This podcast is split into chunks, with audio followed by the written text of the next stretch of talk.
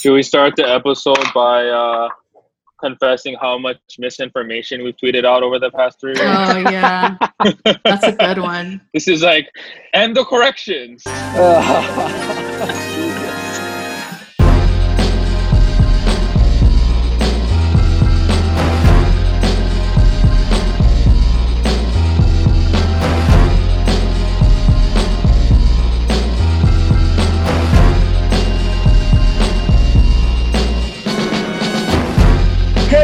welcome back to Activist Class. It's been a while. I hope you've been well. Uh, we've been in the fucking streets.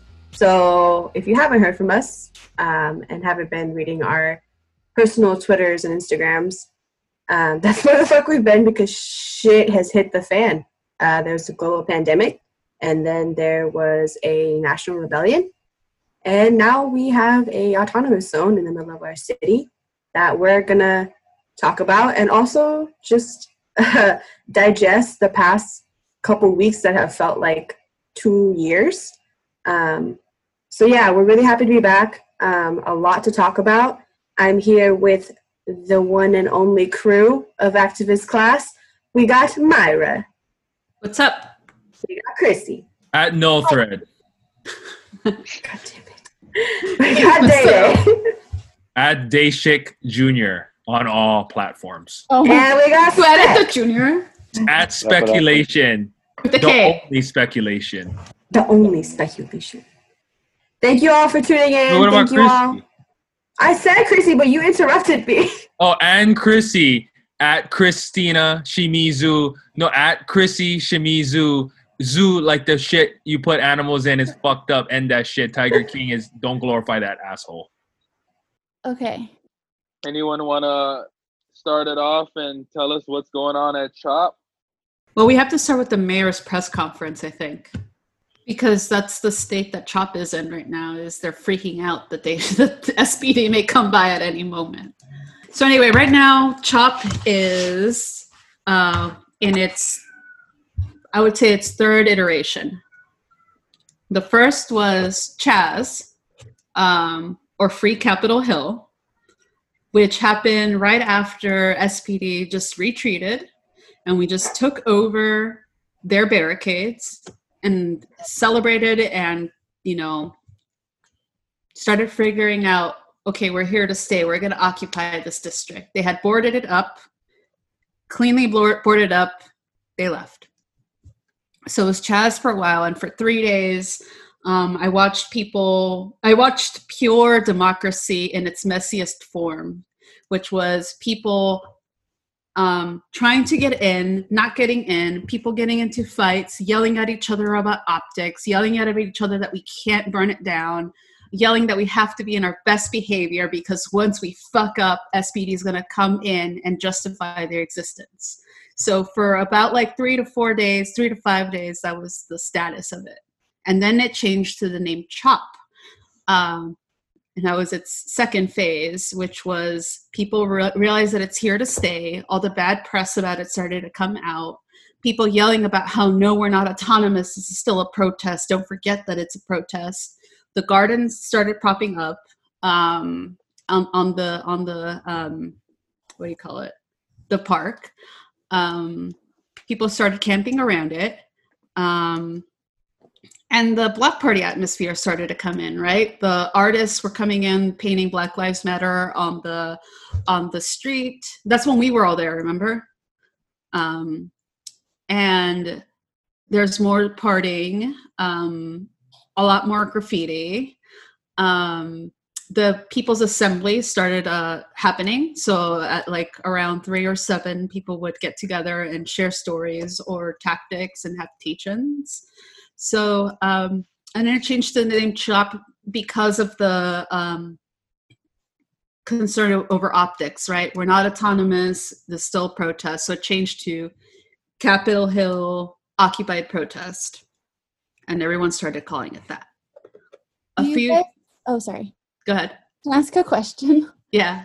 Do you guys remember when we all we heard were like helicopters over our homes and like flashbangs and the entire neighborhood of Capitol Hill got tear gassed for like Mhm. a week straight? Mm-hmm. and then all of a sudden the um the cops like disappeared and we heard that they were retreating but they all like went to the safeway on Mhm. 15th avenue You know what I found like, out? They actually they actually snuck in. Sorry to cut you off, but I just No. heard this story and it's bonkers. okay let's The- hear it um, a couple of the officers at the East Precinct work as security guards at night at Seattle Academy. So they went and unlocked Seattle Academy, moved like hella officers in there, and then took over their whole parking garage downstairs and like stored all their military equipment and shit. So Seattle Academy has canceled their contract and they're like looking at ways to fucking get them. But it's crazy. That is wild That's true though. They had nowhere else to go, so people were just like watching where they were going. They were behind the synagogue on 15th, uh, Yes. around there. They were Mhm. on the Safeway. They were in Volunteer Park. You know, um, Full there was- parking lots yeah, But there was a lot of fear, I feel like, at that time too, because the police were moving, but it was really unclear Mm-hmm. what they were moving to do. And because they're so mili- militarized and because they have so many tanks and like armed vehicles, and it was the National Guard, it was the sheriffs, it was SWAT, it was police, it Mhm. just like really felt intimidating and everyone was on edge. I would say that it was definitely the height of paranoia at the Chop chas for sure.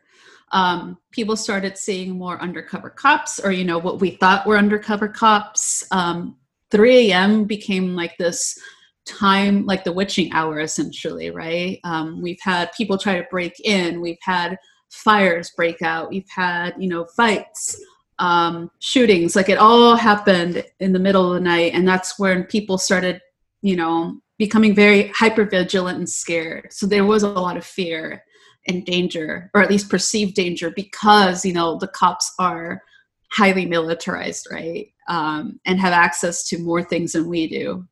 Um, and I would say the latest version of Chap Chop, Chaz Chop now is Chap. um, chap, chap, yeah, chap. Um, is the barricades moved right? Um, SDOT and the fire department and business leaders, which we don't even know like who they represented, right? Um, came by and started looking for people in the Chaz to talk about, you know, hey, we need access to these streets, we need to move these, and that's where the um, all the barricades we had moved away and came and there came in the SDOT's cement barriers. Um, and a lot of people are saying that because of this change, uh, it was more dangerous for the protesters now because now every street, or at least like the main street where the precinct is, is accessible by car now, right? Um, and and that's where we are today in terms of its form. Can I ask a quick question? Um, have you guys ever watched the play?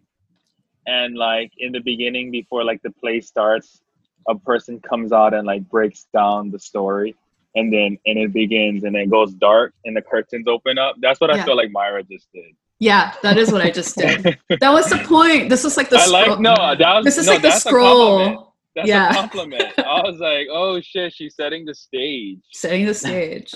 and Aretha's about to come out. Yeah, Aretha.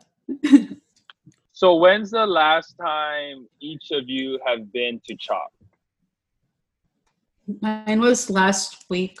Um, I want to say Thursday. That's what Yeah, I was last last Thursday morning. The day they moved after the barricades moved, I didn't fuck with that place anymore. Yeah, I didn't fuck with it either. I, so I Yeah, and, and if it's con- in, in case we didn't make it clear, we're recording this on July. June. it- oh my God, June. Sure. we're recording this on June 23rd, Monday, Tuesday evening.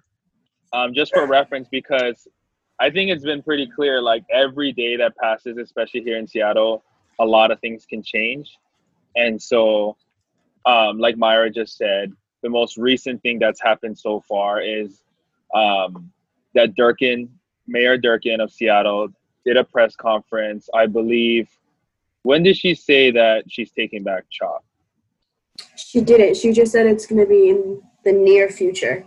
Yeah, I think that was Well, well, yesterday. that was Sure, yesterday. sure, sure. I guess. Well, my question is, when did she say that, like, the return of Chop to the police will happen at some point? That was yesterday, right? Sunday. Yeah, she said that 22nd, yesterday. Which caused Yeah. like a frenzy Yesterday with was the people. Monday. Yesterday was Monday. Time doesn't Damn exist anymore. We all know this. It's okay. It's okay. no, but like, so as soon as she announced that, and again, yeah, Aretha, you're right. It wasn't specific when exactly, Mhm. but there was definitely like a fear frenzy, especially Mhm. with the people on the ground at CHOP on like when are they coming. There's been rumors of uh, navigation team who do the homeless sweeps to go there and start uh, doing outreach, which basically means they're about to get swept out of their tents and encampments. Um, happening as early as last night. So far, there's no reports of that happening, at least from what I've heard. Um, but yeah, a lot has changed since even yesterday. I think. Yep, you're absolutely right. I think what has been so interesting is like when she was asked, when the mayor was asked directly, you know, so is your plan to just like walk in there with a bunch of cops and just take the space back? She was like, no, like that would not be smart and blah, blah, blah. And the, the news that I've heard is that there's like an MOU with Not This Time, which is run by Andre Taylor, to Breakdown basically. MOU. Uh, it's a memorandum of understanding. So basically, the mayor, and if this is true, is saying that we're not going to send SPD in. We're going to send in quote unquote community messengers to go in and talk to people one on one and basically convince them that Chaz Chop is no longer serving the purpose of like Black Lives Matter, right? Like it's just deterring, it's um, unsafe, it's a distraction so that's what I understood from the the press conference yesterday. On top of like, you know, the mayor basically saying that since the mayor and the police chief and everyone else that was up there basically saying like, you took away all of our toys, so any of the violence that has happened thus far is because we don't have tear gas and flashbangs anymore. Um, yeah, so that that's what I understood yesterday to be a as. That's my understanding of it too. Do you think they were hoping that Andre Taylor would have convinced people on their own to leave because here is this black man who is at least the average moderate person in Seattle believes is like an activist, is you know, especially considering the fact that uh, he lost his brother to police brutality as well. Um, back in 20, I want to say 15, Yeah. 2015, 2016. Um, Che Taylor. And yeah, I think, but you know, I think it's also been known, especially from on the ground organizers here in Seattle, that he has aligned a lot closer to elected officials like Jenny Durkan and their agenda versus like what the activists are pushing for. And that press conference yesterday, it kind of seemed like Jenny Durkan was like, all right, I got to pull out the Andre Taylor card. Mm-hmm. And it didn't work. She had to phone a black friend. Yeah. Right. Besides her black police chief, black woman police chief, and black fire chief that she continues to tokenize, yeah. I think it. I think it's common knowledge uh, yet uh, along um, committed activists that maybe are not leaders, but are that very that are very in tune with local politics and and leftist organizing. But I think it's gonna. The thing is, I don't know who's who's on the ground anymore, right? Is it new people coming in, or is it the committed people staying put, right? I, I don't know, but definitely um, there is a fear that it will work uh, amongst liberals, right? That it will convince them, oh, Andre Taylor, I mean, they're working together, this will be fine. And, and that, that's definitely a fear of mine as well. I will say though, like I know that there's so many layers to chop and there's a lot of critiques to be said, but um the night that decriminalized Seattle held the teach-in slash like uh I think like spoken word like with all the artists, the energy definitely felt different. Like there was a really there's a lot of people there. Um, but like people were painting the mural, there was altars everywhere, like to look around Capitol Hill, which is like usually like a very white space, like yes, it's you know the historic queer neighborhood, but let's be honest, like it's mad white. to look around and see like defund SPD spray painted everywhere, like every fucking where, as like a, almost like a mainstream talking point at this point, was kind of wild and a little surreal, um, considering how fast things have moved in the city. And you know, if we were having this conversation last year, people would not be down. I mean, I will give her credit. Kshama has been talking about defunding the cops for a very long time, but you know that there was never the political will or the political moment that actually had people in a in a in agreement on that. But to see that shit spray painted everywhere is crazy. Um, so I, I do I, I have gone in circles in my head around CHOP and like what utility it serves to getting us closer to those demands because that's kind of been my guiding principle in all of this. Um, and I think it's served as a place for people to have those conversations um, and like be a very visual representation of resistance because so much of what we do as activists is actually behind the scenes and you know the protest is only 2% of that it the organizing part is all of the other things that we do behind the scenes to you know spread analysis and push the agendas of whatever coalition we're in um, so I think it felt good to have a win, you know, because we've been taking so many fucking hits for so long. Yeah, definitely the way I've been conceptualizing what the CHOP serves us right now are um, one, we are keeping it's keeping the East Precinct hostage is like the main utility. And I feel like no matter how perfect or imperfect we occupy it, keeping that still, you know, boarded up is a huge deal. Uh, and we can argue about its other utilities. Um, but that one's the first. The other, I feel like it's it was like a moment for people to experiment the end of policing, um, which I would say succeeded and failed. Uh, failed because, of course, we don't have the discipline and skills to um, as as a society you know as capitol hill as you know because there's only so little organizers right and like you were just saying aretha never have we thought that defund spd or abolitionist thought would be essentially mainstream right? Or at least mainstream in a space. And, and then the third i feel like it acted as a community healing um, you know and mutual aid. And that's where the neighborhood came in and, and the residents came in right? So i feel like if you see it in those three lens it kind of gives you an understanding what it is but it never it was never meant to be permanent right and that's why i say it's to it needs to serve the demands which is why you have the east precinct hostage essentially i would also add it feels like this is the first time that SPD has been on the defensive, right? Because, you know, we took their precinct, they got kicked out of the labor council. Shout out to the fucking organizers for that. And then three, they're gonna get defunded. Like, council is very intent on this 50% number as the low ball. Mm. So I think that it's never had, we've never had like hit after hit after hit on SPD it's always been like us reacting to like fuck they're trying to do emphasis patrols like we need to stop that like fuck we have to like cut the navigation team um, it's never been us actually being like no motherfuckers like we're coming for your necks right now and being successful yeah it's been a long three weeks like we talked about it's been three weeks right let's just assume that's true and you know starting off with that first night of protest i think a bunch of us went to and i just remember trying to discern should we go to this or not? You know, it was the first night.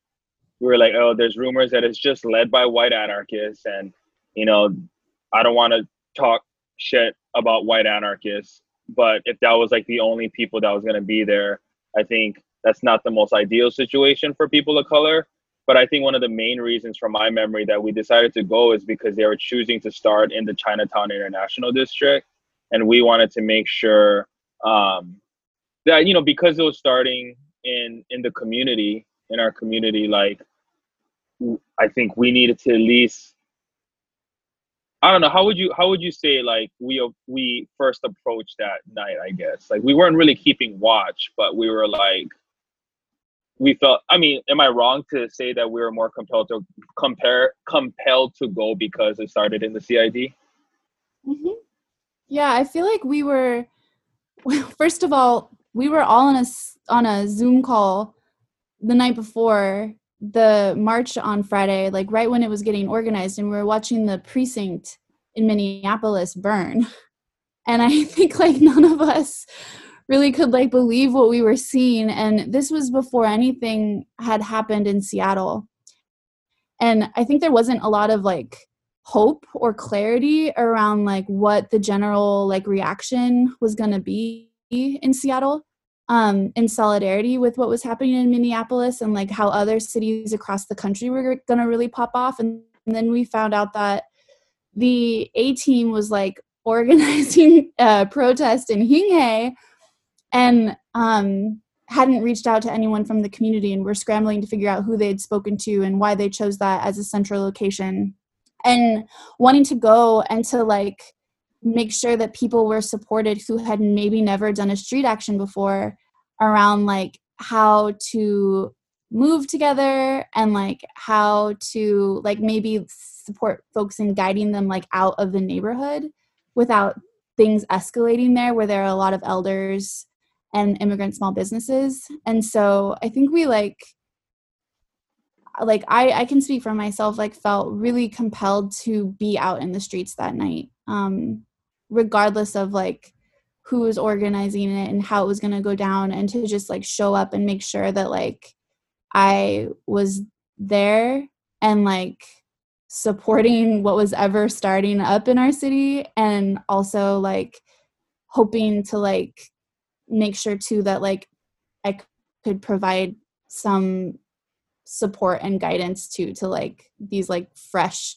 diffuse kind of disorganized protests that we're going to start but then me and um aretha and day and myra ended up sticking it out with each other the whole night can i like quickly like go, go through the story okay I, So- I love it. Yeah. so we we let we marched out of Hing Hay and we started marching downtown, and we like I think marched up Second or Third Avenue, and we got stopped at, at the downtown public library, and it was it was really interesting because like the group the crowd that night actually like at the beginning of the night was not that like diverse. It was mostly really young um, white people, and so we like were marching around in circles. There was no coordination. There was no plan, and that's cool, right Literal circles. that literal circles, and that was like part of what you know. I mean, it, it was disorganized. There was no um, emphasis on like creating a plan, and that was what they chose to do, and that's fine. But like ultimately, like the people of color were the people of were the people at risk in that scenario, and like the black people in particular who were there and so like we like got stopped on third and like the um, anarchists started popping off because we were right next to an amazon go and then the cops were just ready like they were waiting and like ready to use all the force that they had. And so they started deploying tear gas and like pepper spraying and macing people and like batoning people. Mhm. and it was like i think the first time too that like a lot of folks were like just figuring out like how we wanted to move together. So Retha and i like ran up the hill and like scouted an egress. Like we were like how are we going to get out and so we like found like this way out and this like one like black man who was basically like not even from seattle and had just moved here shouted at the crowd and was like i am not going to get arrested for you all. Like get your shit together mm-hmm. basically. And like gave like a mini protest tutorial that night around like how to hold the line on mm-hmm. roads and like how to move people through the street. But like spd corralled people in on third that night and ha- it Mhm. split up split up the group the group that went with us ended up marching to the youth jail and like having a really really um like having a thoughtful experience i think in front of the in front of the youth jail before disbanding like peacefully Mhm. but like the cops didn't let the other group of, people out any other way than like southbound. So they all ended up going back through the Chinatown International District that night because they had nowhere else to go. Like that was their only exit route. And that shit popped off. You know what's funny is that they um, every time there's a every time May Day comes around, they do try to divert all the anarchists south always. So it's like they all like just like tapped into like oh oh I know I, I know what to do I know what to do. So they just like did the same thing as always for May Day. Super racist. Yeah, yeah, exactly. They like divert them to like exactly like to SoDo essentially is what they always try to divert them that way. Protect the do- core. Oh yeah, for sure. The I mean, sorry? literally, like I remember when we were there, when we were getting, when we got corralled on by the the library. I remember hearing a cop say, "Just don't let them go north. Like, don't let them go towards where the retail core is, like where all the shops are." Yeah. And I I will say, like, that night was a mess, and we definitely turned it around, at least for our squad. But what Friday night kind of helped set the stage for was the fucking escalation on Saturday. Because I don't think this shit would have popped off the way it did on Saturday had Friday not gone down. It did the way it did, where there were just so many videos of clouds of tear gas. Like Mhm. they had already set themselves up for that dynamic. At least the cops did for people being people. I mean, I remember people were texting the two of you saying, "I wasn't gonna come out, but I'm gonna come out now because I've seen what the fuck SPD is doing to people." Mhm. And I- let's not I agree. let's not forget that Friday night also ended for a lot of us with that video that got spread a lot of the guy Oh, getting wow. ground and pounded by the police officer next to exactly who you mentioned, Marcus, um, the black man leading the protest, Mhm. you know, right in front of him. And so I think after that, like, you know, I, I- I think in a lot of ways the protest, especially the first night, represented the unfortunate demographics through gentrification that you know Seattle represents, right? A lot of white people. Um, but at the same time, like it was crazy to see like I think nationally for people how SPD was choosing to react to protesters. And I do think a lot of the shared videos of the how cops are choosing to react during these what they would call riots. People were shocked that Seattle PD, like really, like you guys are at the top of the worst ones. Um, and I think we knew that as locals, but I think the country was kind of surprised at the over and over again videos of like that's a that's a town in Seattle, like that looks like a war zone. And I wasn't seeing that happen in a lot of other places other than like Mm. Portland. Yeah, but Portland and Seattle have a pretty rich anarchist history, right? And a lot of the people, the people that um, organized Friday, they've done they've done demos before. Like Yeah. this isn't new to them. They this, but it definitely. I, I agree with uh, what Aretha was saying. Um, I feel like even though they were experienced in demos, they weren't experienced with this sort of demo uh, against like such a big target, right? Um, and and yeah everyone i think that set the stage to um people not knowing how to block roads not understanding like how how to stay together. It's like all the 101 stuff and i saw it all through the weekend right? Up until now we finally got it but uh, every time people would march they wouldn't do those things right? Like we, yeah. I feel like i feel like it was good to start rowdy because seattle itself is very timid Mhm. in protesting. Like we fucking like after like i guess wto was like the biggest large large one like that right? And like now we've accepted that the police will just like Bash us. well it's just like it either ends it, it they either end it immediately or or it's like a permitted protest and those never changed in anyone's minds right? Yeah, like a Which- women's like the women's march it's like a parade right? Like we don't have protests um of I- this urgency and anger right like people like i've never heard anger so clearly out in the street I mean, those prom- permitted protests is like literally what Saturday was supposed to be, right? yeah Of all the exactly things. yeah Like Saturday was supposed to be a permitted, Andre Taylor led, Seattle funded, shaking of the hand, kneeling police Exactly. officers type Oh, of protest. And that plan lasted what seven minutes for them? yep. Mhm. Yep. Yeah, I know that all the people that that we when we rolled up to Saturday, we were expecting to try like we were accepting that oh man, we're going to have to be the angry ones that say fuck SPD like that we have to convince all these white liberals, you know, that you know, no, we don't want no kneeling cops, but when we got there like at uh 245 230 they were already throwing the flashbangs and people were angry Fuck so like we immediately knew, oh no, this is a completely different energy. Mhm. You know who's the MVP? Gen Z is the MVP. because Yes. I feel like two things on that. One, the youth came out so fast, so strong, so hard, so organized, so ready to show up and to like learn and to like do stuff and to bring the skills that they already had to like teach everyone else. And like it was mm-hmm. just really incredible to see. And like also the the second point around that is like seeing youth of color being so clearly like treated as adults by cops and like being like aged by cops and like just having like like weapons pointed directly at them like kids you know?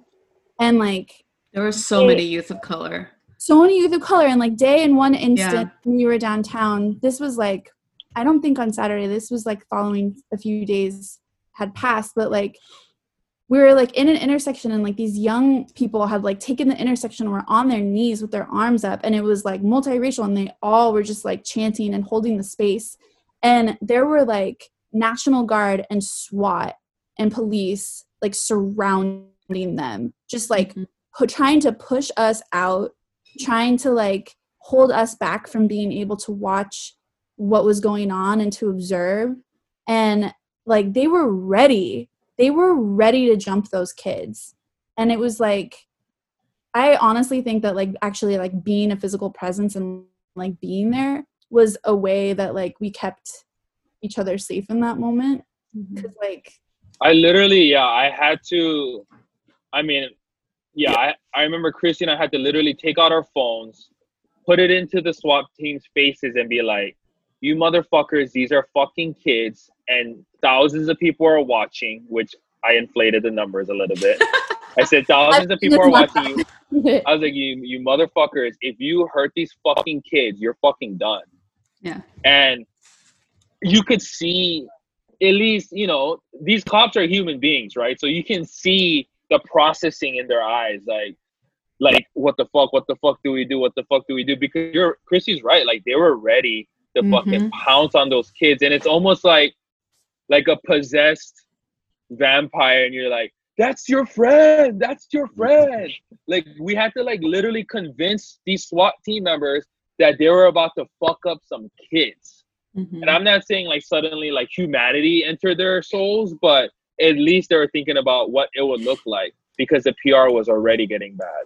and that's all we had against them. we Yeah. held like basically the the young people like held that intersection long enough so that like another march that was just happening throughout the downtown core caught up with them on the same street and then the police had to retreat and then like the two groups formed into one large group and it was like a rush of like victory and like watching the police surrender and i think there were moments like that Yep. where like there were big wins and like people really re- realized that like this uh, like the curfew had hit and like we didn't know whether or not we needed to run home. Everyone felt like fucking set up because there was not enough time to get home. We didn't know what the fuck was going to happen if we're all going to get beat just like walking on the street.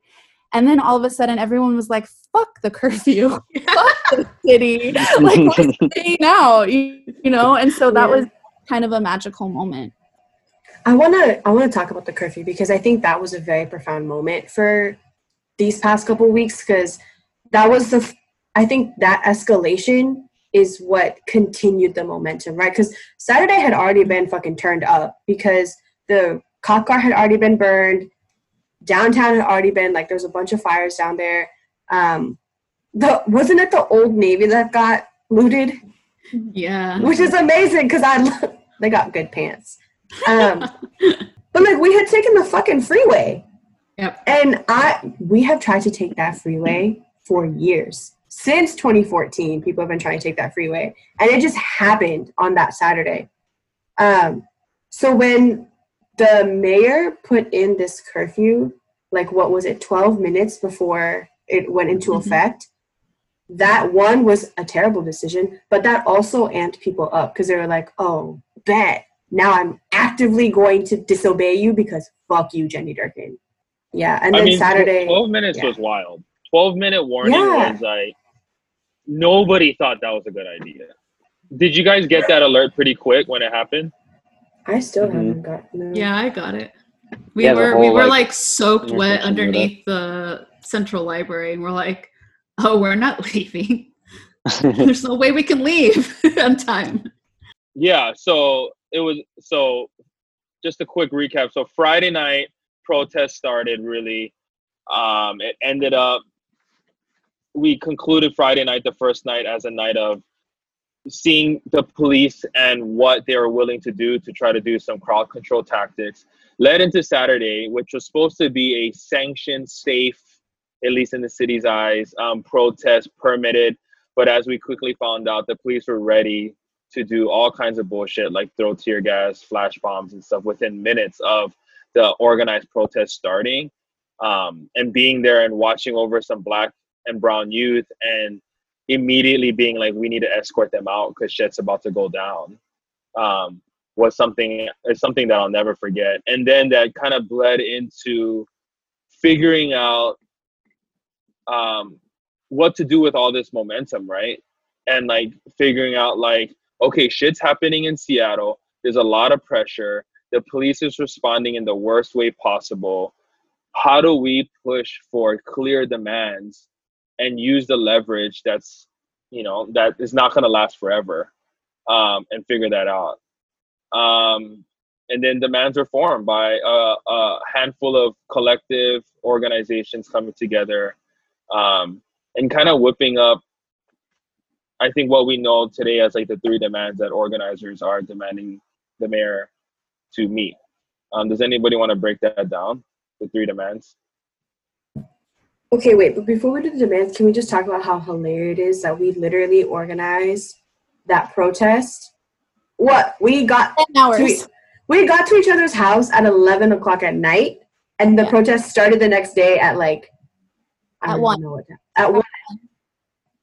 Insane! Like it's crazy. But, but Uh, also how that's the norm too. Like every Mm. single march that I've been to, like either um, was privy to its organization or just showed up and heard about how like they all popped up in a day, you know. And it's been really amazing seeing like people's logics be be uh, on like where to protest and how. So, for example, the one that started up in Magnuson Park through Sandpoint, um, and there's other ones in North Seattle. Those all came from like uh, the black ballroom scene that are that were thinking, hey, you know what? Fuck North Seattle. They don't get to. They don't. They're completely unaffected by all of this. And Charleena Lyles was killed up there. Like, so they brought the protests over there, and all of those happened also pretty quickly. And and, and you saw the same like inexperience um, in organizing, plus like not expecting so many people showing up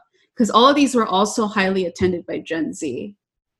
So like it's a lot of new, very smart, amazing young people that have never organized before. Yeah.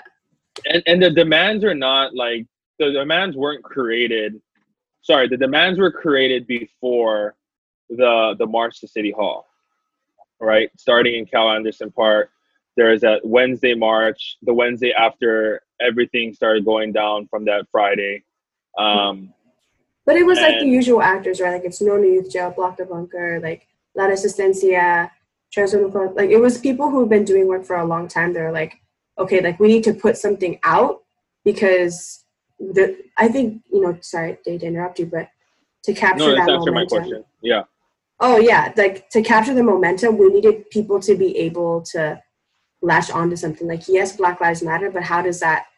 How do we put that into practice here in Seattle? And it may it means like defunding SPD, investing all of that money into communities, and freeing all the fucking protesters. Um, yeah. So finish telling the story. Not hear the story now. No, no, no, that was basically my question. Is like, what prompted the creation of the three demands, and and like, what was the time frame between creating the demands and then the march to City Hall, where we literally delivered it to Jenny Durkan as uh, the infamous Cersei Lannister walk down the steps moment happened in Seattle. I think it was just yeah, there it it was just a few days, you know?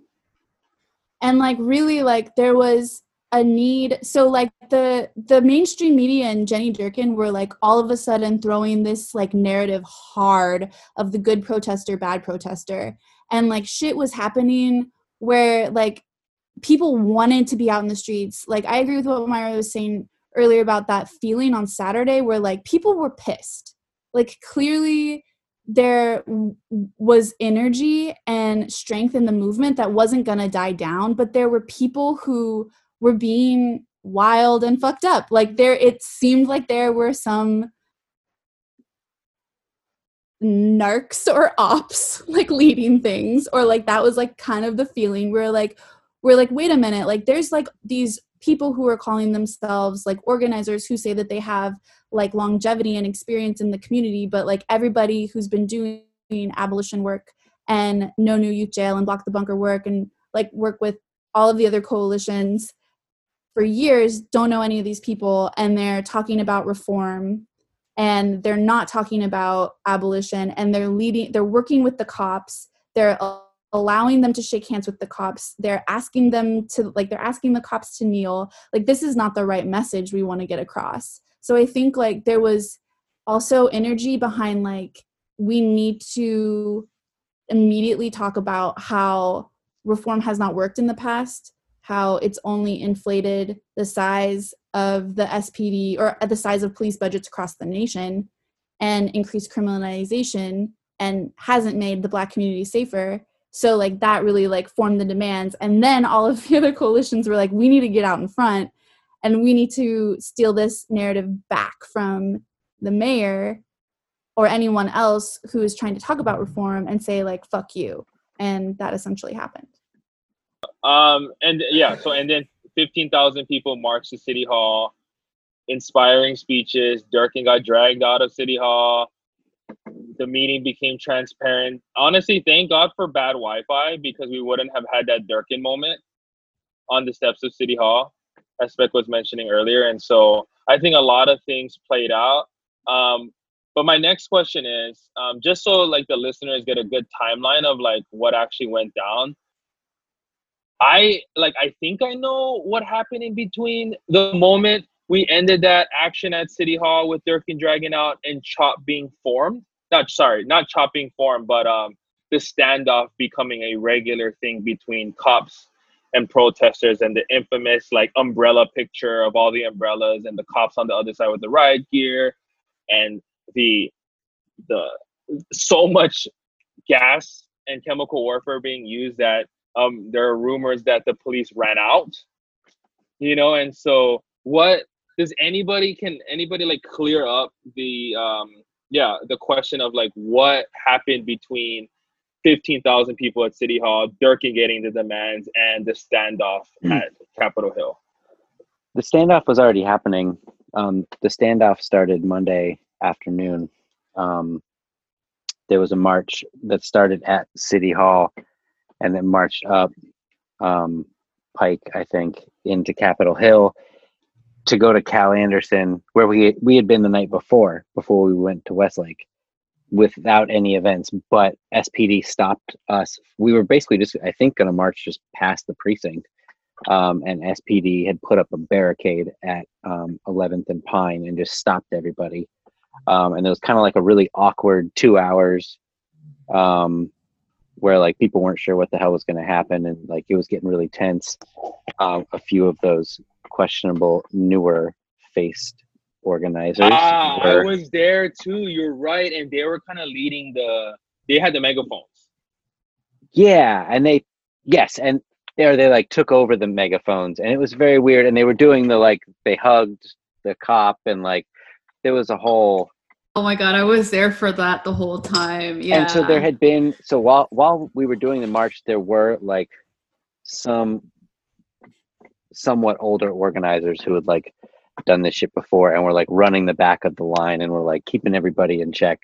Um, and once those two folks got on the megaphone, the like organizers who had done this before basically like said some shit to each other and they were just like, We are out of here.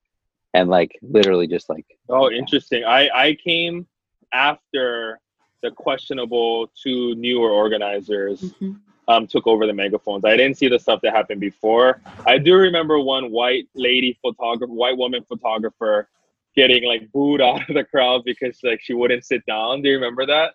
mm-hmm, mm-hmm.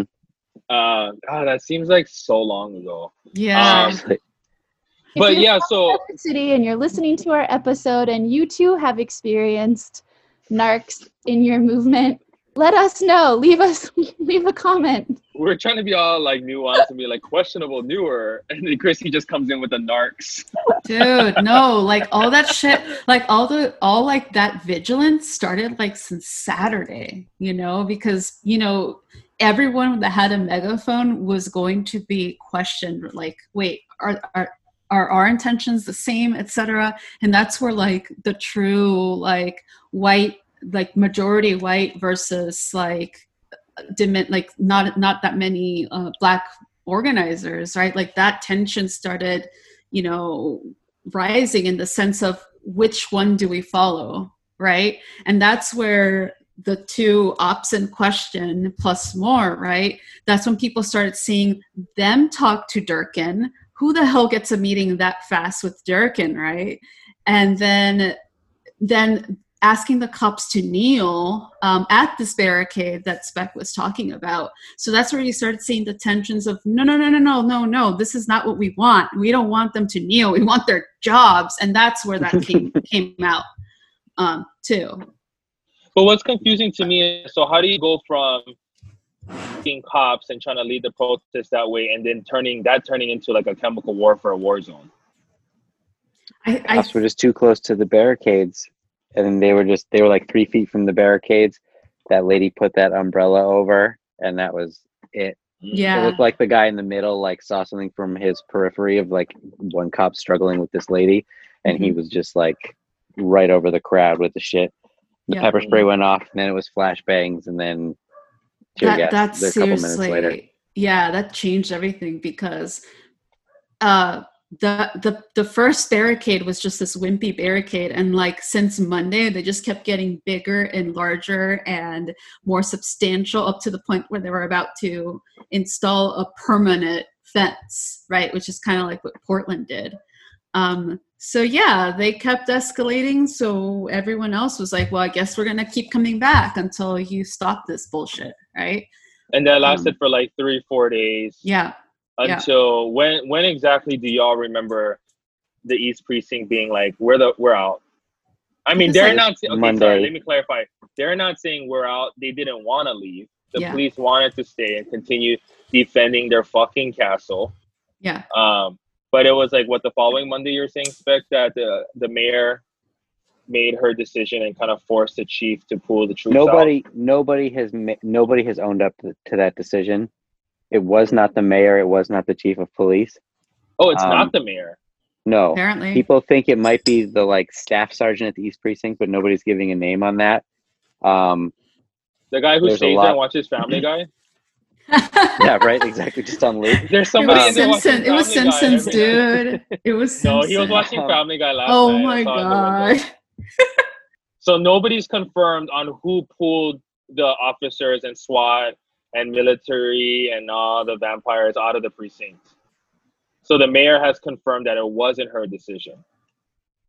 Right. I mean, Although I, w- I, I will say the union was making a hell of a lot of noise the Sunday before then about like not wanting to keep either like wanting to be able to use more force because I think at that point uh, she had said we weren't going to use tear gas anymore. Yeah. Um, oh, that's right. I forgot about and that. And so so that Sunday the union was kind of like like we're done with this. Like if we can't defend this the way we quote unquote need to, like we're we don't want to be here.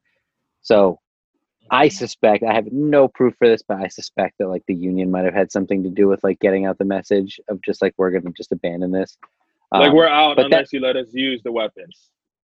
Well, Sunday afternoon they they had like made this big push, but then Sunday night was the like third and final and very large use of um the tear gas and um rubber bullets. That was the night the young lady got hit in the chest and like almost died. I think the Mhm. person like lost an eye getting shot behind like a dumpster. Like Yeah. crazy shit popped off. So Monday morning, I think they just made the call. So within nine days, we had the first night of the protest, a failed organized massive protest that led to a lot of bombing on Saturday, and then led to the demands getting created by organizers to the mayor, which then led to a well, and all that's happening during the time where there's a standoff that's growing more and more hostile on Capitol Hill, which is now the CHOP location. And then that led to the Monday, about nine days later, when it all began, of police that pulling same- out. But that same weekend, they started off that weekend by arresting those two protesters Friday and Saturday night. So like there was a good amount of like Yeah. They were definitely trying to score points in that little window there too. So Mm. Yeah, it's a very cohesive, windy story of ours. Honestly, though, like we're gonna need like an audio record of what the fuck this shit was from the Yeah, ground. yeah. No, this is very. This is gonna be very valuable. In many years, people are like, "What were those days like?" And be like, "Well, let me tell you." We're gonna be fucking throwing workshops and lectures about this shit. You know? no, thank Yeah, especially when Back in my Spence- day, we hanging out with the Chaz. Before we dive too deep into CHOP, can we also just like zoom out a little bit and talk about national narrative and like even local narrative, like what we were hearing reported on the news and like Mhm. what the what the narrative was coming out of the mayor's office because I will point out one thing. Something that Myra alluded to earlier in terms of like bringing protests up north. A lot of this was centralized on Capitol Hill and they did their best to like take it out of the downtown core and then it didn't really like reach any other residential neighborhood especially densely residential neighborhood or like suburban neighborhoods. So people who were not like immediately part of like how capitol hill became a war zone i think really didn't understand what the fuck was going on. And they were really getting all of their information either from twitter and social media which is my god or like q13 fox KOMO and KIRO which is like oh my god that's even worse Mhm. Yeah. so what were we seeing and like what were we hearing and how can we demystify or dispel some of like the false myths that and false narratives that were running through the media Well, would you say, Chrissy, that Capitol Hill occupying a space in Capitol Hill is probably I don't know how else to say it, but like best case scenario of neighborhood of choice from the city? I mean, I don't even know how to answer that question because I feel like we started this conversation talking about like what purpose CHOP serves and how we have political leverage over the precinct and maintaining focus that the precinct is a site of violence against the black community and needing to like focus in on the demands. I think like other than that though, Capitol Hill doesn't have any significance to the black community. And like if we had held something in the central district if we're able to take back property or land or like something that like could actually re like could actually put material gains into the hands and into like material assets of the black community then that would make a difference. But like capitol hill doesn't need a community center it doesn't need the precinct to be turned into another human services opportunity for Capitol Hill. So it's like, what do we do with it now? But strategically, I think it worked out in the- in like the media narrative sense because um, it's it's one of the most densely populated and like tightly corridored residential neighborhoods. Um, Mhm. People are very used to like seeing tear gas downtown. Like we're just desensitized to it. And like Monday and Tuesday night, them filling Capitol Hill with tear gas was like that brought tens of thousands of people into the streets. So like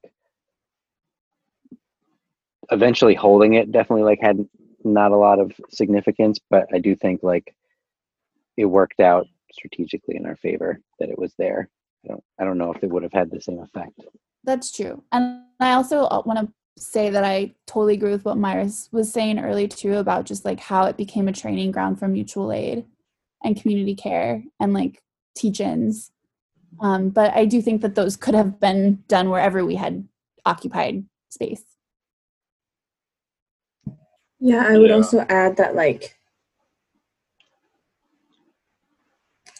some of the the land demands that I, have been put out by King County Equity now um, actually really get at that of actually of pinpointing areas within the central district that need to be returned to black ownership. Example being the firehouse on 23rd, um, because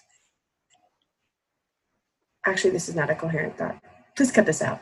I don't know. No, that's a really that's a really important thought. I really think we need to like we need to focus on community control of land and not just through like honestly not just through quasi governmental agencies like like PDAs, you know? I think that there is uh, a difference between what Africa Town and King County Equity Now is doing in terms of like bringing assets back into like black led ownership and saying like dude our community needs space we need like space to gather. We need space for our youth. We need space to come together collectively as a community and we need space that's just all of our own and not something that we have to share. And like working alongside black or- organizers in the decriminalize um, seattle stuff that we're doing i feel like i've learned so much just about local history too and even like the site of um, of northwest african american museum being like the longest occupation in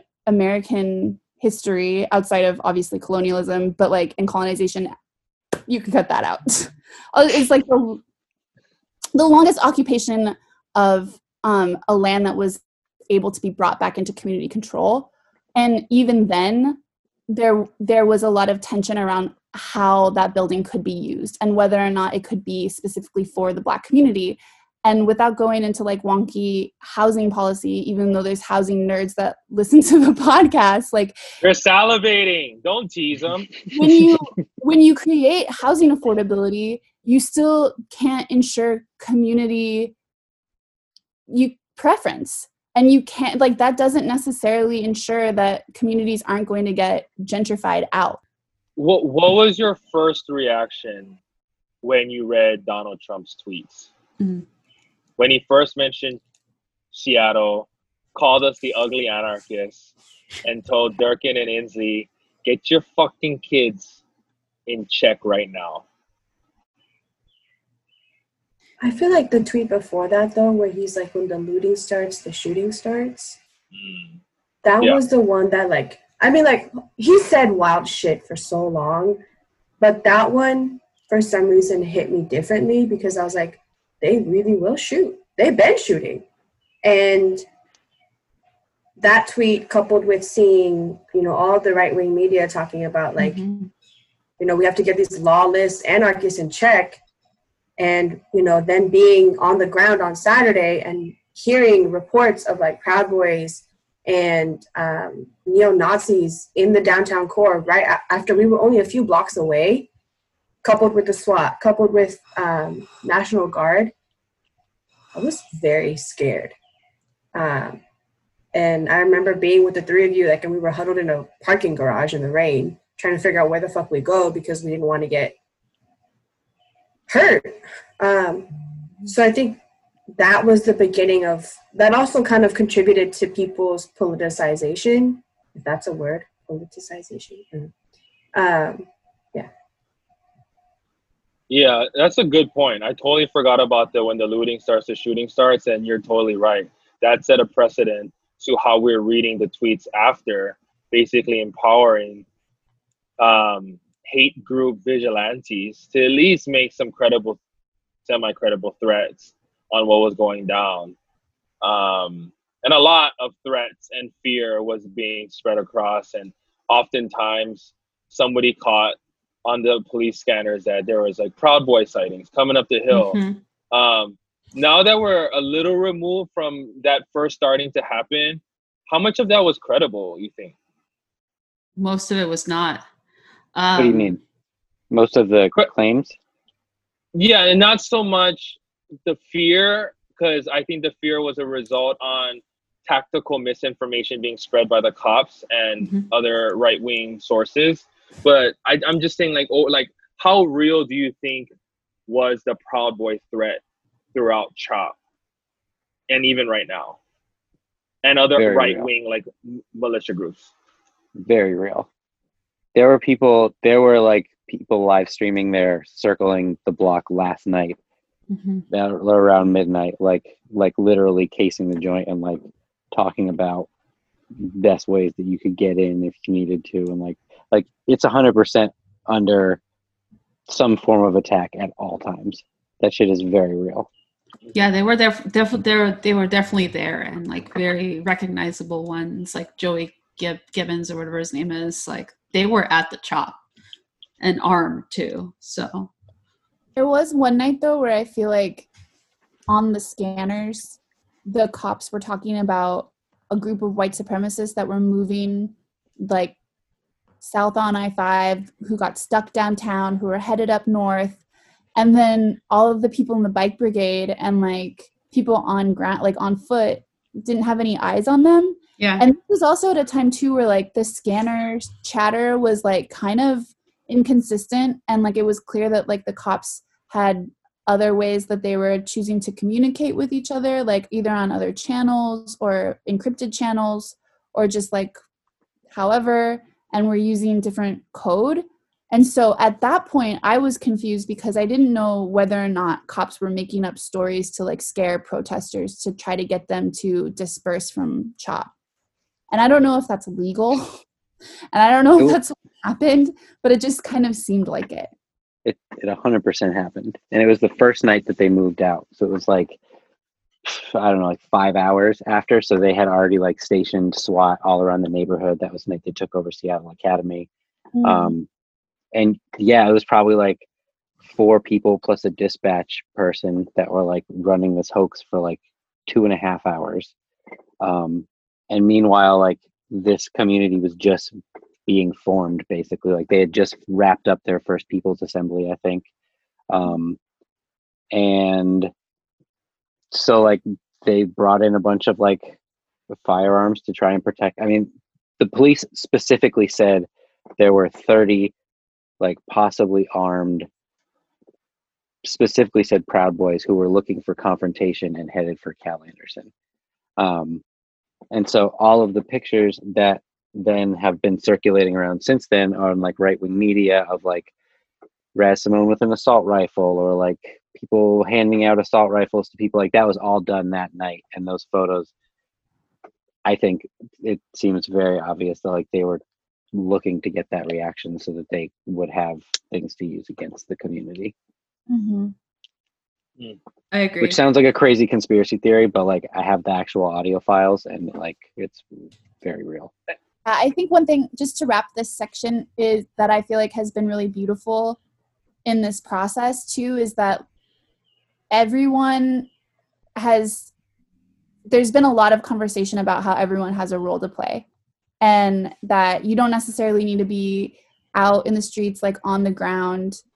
You can be like listening to the scanners or picking up your friends or supporting by live streaming or cooking food, offering healing, offering childcare. Like there are thousand ways that our community has acknowledged and valued care work and the movement.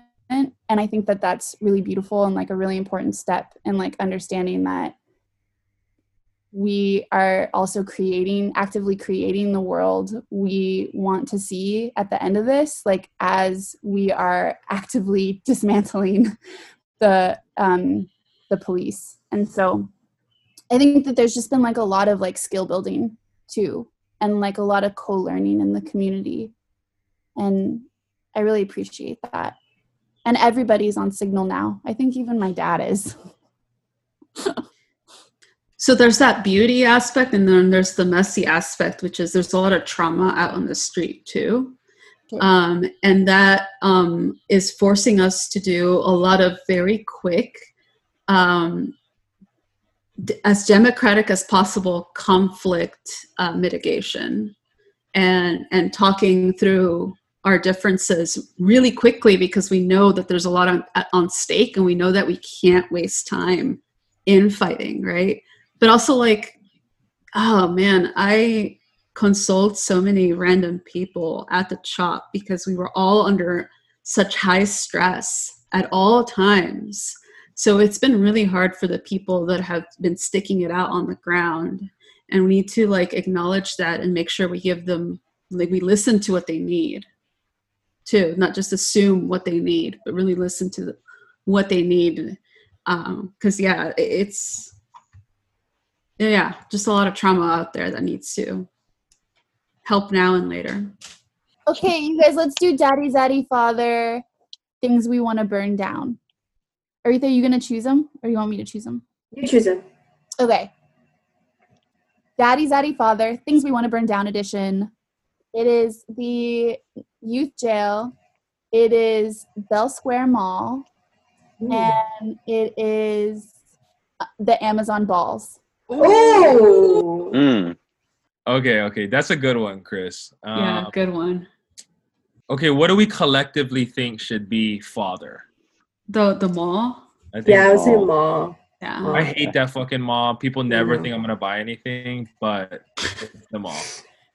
Okay, Bellevue Mall is father, Father, and this is where it gets hard. it is. I feel like the Amazon balls have the theatrics, but the like youth jail has the utility. hmm hmm I'd really like to That's see good those point. things on fire. It would be wonderful. It would be It would be- hilarious. Yeah, Uh, and it's all here's the thing, glass. we- It would be gorgeous. It'd be yeah. We Hmm. can repurpose the youth jail, but there's like you said, Spec. There's something beautiful of seeing the balls on fire with the trees inside. Rest in peace, fake Right. Amazon trees. that's right I'm not even convinced those are like. I know they're real, like living trees, but I'm not convinced they're not like made in a lab. Mhm.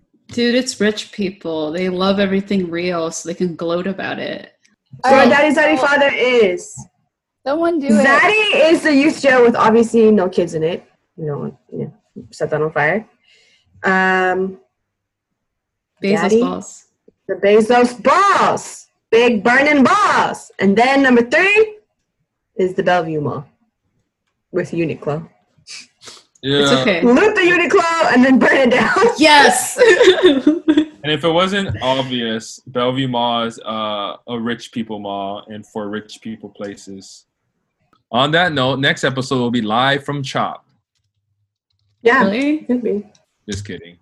Next episode, we'll go over where we're at with the city, the budget, making progress on demands, and what comes next. Rate us five stars. Listen to Stitcher, Spotify, iTunes, whatever. I just deleted my iTunes app because I didn't have enough space on my phone because of all the live stream footage. But guess what? I still had Spotify and I can still listen to Activist Class. What the fuck? it's a commercial are we sponsored now